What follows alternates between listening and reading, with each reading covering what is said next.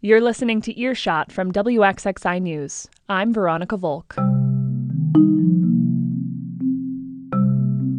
This week, Rochester's Black Deaf community speaks up about barriers to healthcare.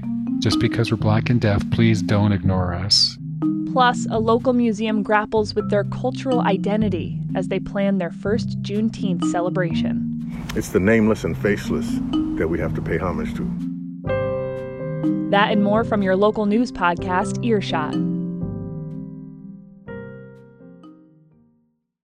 The pandemic shed light on some of the existing disparities within the black community, particularly in access to health care.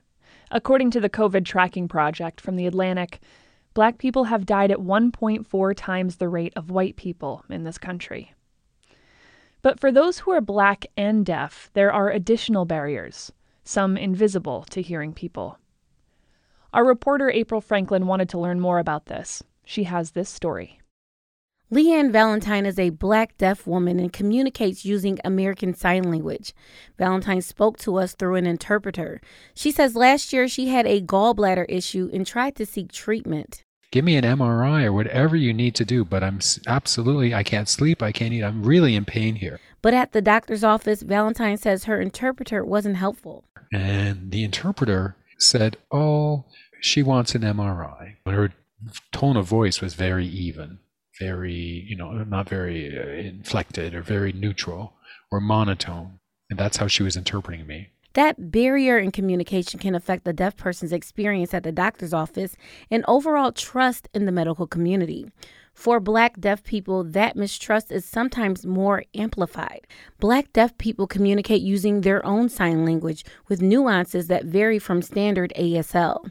Valentine says once she received a black interpreter, she was able to convince her doctor to give her an MRI. She actually interpreted what I said with the intent and the tone, plus my emotions, and she conveyed that to the doctor. And the doctor's like, "Oh, okay, okay, fine, fine." And so finally, they took some action and I, they found out I needed emergency surgery. In a healthcare setting, it can make all the difference to have a black interpreter. But only 13% of the more than 10,000 sign language interpreters in the U.S. identify as people of color. ASL interpreter Christy Love is trying to change that. At times, that's important to be able to relate to somebody culturally. Love is the coordinator and one of the founders of RIT's Randleman program. The program provides training and mentorship for interpreters of color. One of the challenges of interpreting in a medical setting is that ASL is not a direct translation of English. Valentine agrees. She says terms like heartburn and stroke are foreign to some deaf people because they aren't often used in conversation. Using an interpreter, she explains these language gaps. All these medical conditions, people don't understand, they don't have access for them. And so it's hard for them to explain what's going on. These barriers can also affect outreach to the local black deaf community. That's been especially problematic during the COVID 19 pandemic. JT Reed is a board member of the nonprofit Partners in Deaf Health. He is also black and deaf and spoke through an interpreter. He says he didn't see a large turnout of black deaf people during vaccine clinics. I honestly maybe have seen two or three black deaf people there that was it for the vaccine. So I'm like, where are the rest of my community? Um, you know, it seems like they just did not get the information. And that's very unfortunate. Valentine says outreach in the Black deaf community will take extra effort. She blames years of discrimination for fear and mistrust in the healthcare system. She says Rochester's Black deaf community is small but accessible, and she encourages hearing people in and outside of medical facilities to spend time with them. Just because we're black and deaf, please don't ignore us. We want to thrive.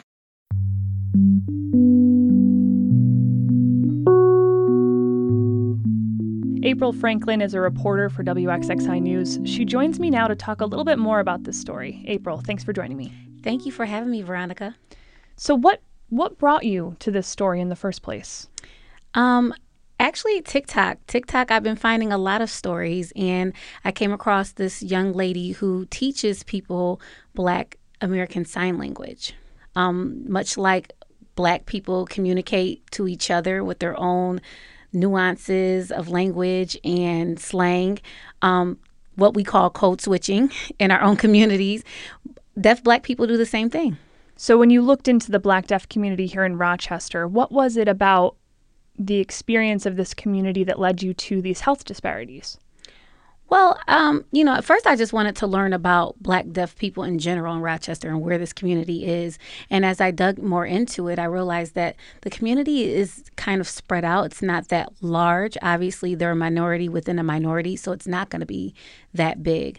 Um, but you know, we're still technically in a pandemic, and as we all know, the pandemic has shown lots of disparities for African American people in general.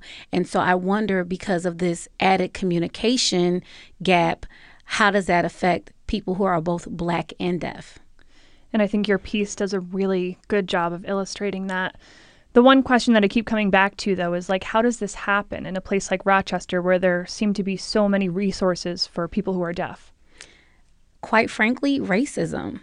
Um, it didn't even really occur to me that black deaf people they're first and foremost black before they're anything else. And so they experience the same microaggressions and the same racism in you know navigating through social systems just like any other black person would. So their experience is not too different from mine. It's just that they happen to be deaf can you give me an example of that experience, maybe from somebody that you talked to? Yes, Leanne Valentine, who shared her story um, as she in the piece uh, getting emergency surgery. She actually grew up in Rochester. She went to Rochester School for the Deaf, and she's now a family and marriage counselor, or I think therapist actually. Um, and she says that growing up, she wasn't really exposed to a lot of different career choices. She feels that, you know, her education system kind of failed her because her teachers and role models didn't really see highly in her and her other black peers because they were black. She feels like a ra- racism impacted a lot of um, the way that she grew up. We actually have a cut from Leanne that didn't make it into your story. Here she is speaking to us through an interpreter talking about this experience. I've met a lot of black deaf people, you know, in my age group especially, and I've asked them, you know, what did they tell you in school? What could you be when you grew up? Were you going to be a scientist? Were you going to be like, you know, fly an airplane? Were you going to, what were you going to do? Most of them said, no. 90% would say, no, we never were told anything like that. So their access to careers and to language or communication is much lower, and they struggle to get to the point where they can actually succeed in this life. April, thank you so much for joining me. Thank you.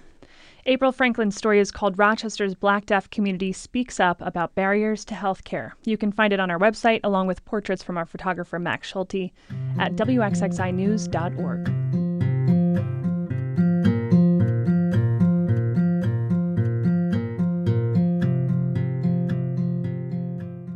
Tucked into the southwest corner of Monroe County is the hamlet of Mumford, home of the Genesee Country Village and Museum. It calls itself the largest living history museum in New York State. And stepping into the village is like stepping back in time, specifically to the 19th century, complete with authentic buildings and historical reenactments of daily life.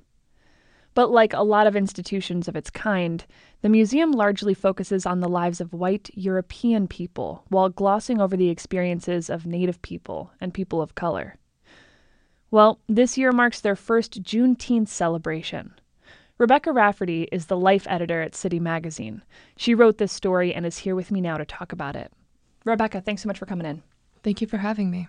So, first of all, I'm really excited to be having this conversation, especially since President Joe Biden just signed a bill to recognize Juneteenth as a federal holiday.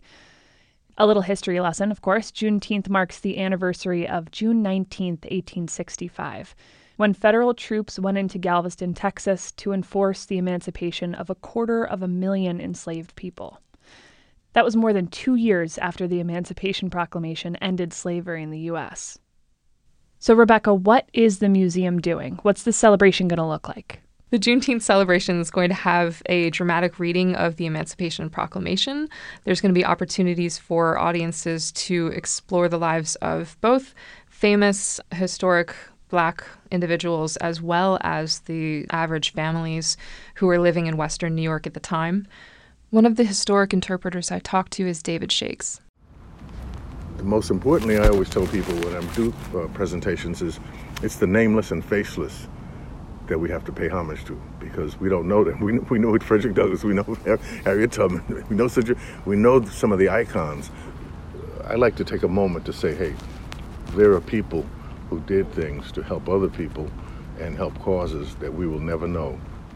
So, David is the artistic director, I believe, of the North Star Players in Rochester, and he also has decades of experience working with museums and institutions around the nation, um, doing historic interpretation. But he is also participating at uh, the Genesee Village on Juneteenth. How does um, their Juneteenth celebration mark a departure from their current programming? So, up until this point, the programming has largely focused on, in terms of representation of Black Western New Yorkers, has focused on pivotal historic figures, but not very much uh, or any really representation of an average Black person or family living in Western New York or Central New York during those time periods, what life was like for them. What was it like? Or I guess, how are they going to depict this at the museum? Um, Cheney McKnight from Not Your Mama's History, which is based in New York City, uh, will be participating. And she's putting together with some collaborators uh, a sort of a situation where a Southern black family and a Northern black family come into contact. And so I wonder what were those interactions like? What were the cultural differences they encountered? Um, you know, the black experience um, in 1865 in the United States was not monolithic. You had people who were just getting their bearings, um, realizing that slavery was ended, and looking for family members who had been sold off. And a northern family that may have um, been living under relative freedom at the time, and as she described it, a kind of cultural clash in their coming into contact with one another. So, what prompted this change? What brought on this this decision to to have them celebrate Juneteenth?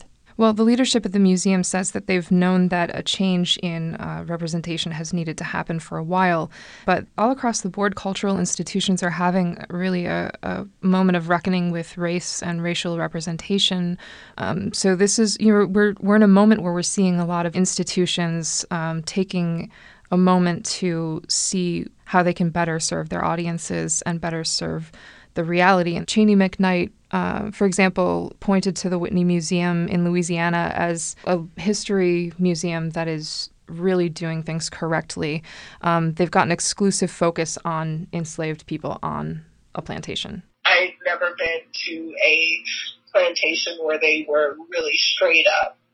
And I think it's very important to have uh, descendants, descendants of the enslaved community, present in the conversation. So, can we see this as a move toward more inclusive programming like at the Whitney Plantation? My understanding is that the leadership at the uh, Genesee Village is that, that is their intention. Um, they've discussed a number of roadblocks in recent years. Some of that has to do with funding. There's a number of things at play, but from conversations with them, they're they're open and interested in in solving this. You know, representation isn't a small issue for for Genesee Museum. They annually host 18 to 20,000 school children. Four to 5,000 of those are from Rochester Public Schools, and um, those schools serve 53% black students and 33% Latino students. So, you know, these kids are, are coming to a museum that is promising them a, an accurate representation of history and would benefit from seeing their histories reflected. Rebecca, thank you so much for joining me. Thank you so much. Rebecca Rafferty is the life editor at City Magazine. Her story is called Genesee Country Village and Museum Reckons with Representation. You can read it in this month's edition of City or find it on their website, rockcitynews.org.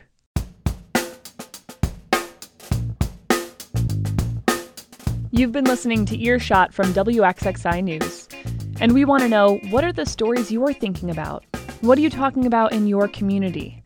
Drop us a line at earshot at WXXI.org. And be sure to subscribe to this podcast to keep up to date on local news. Find even more on our website, wxxinews.org. Music this week from Blue Dot Sessions and Poddington Bear. I'm Veronica Volk. Thanks for listening.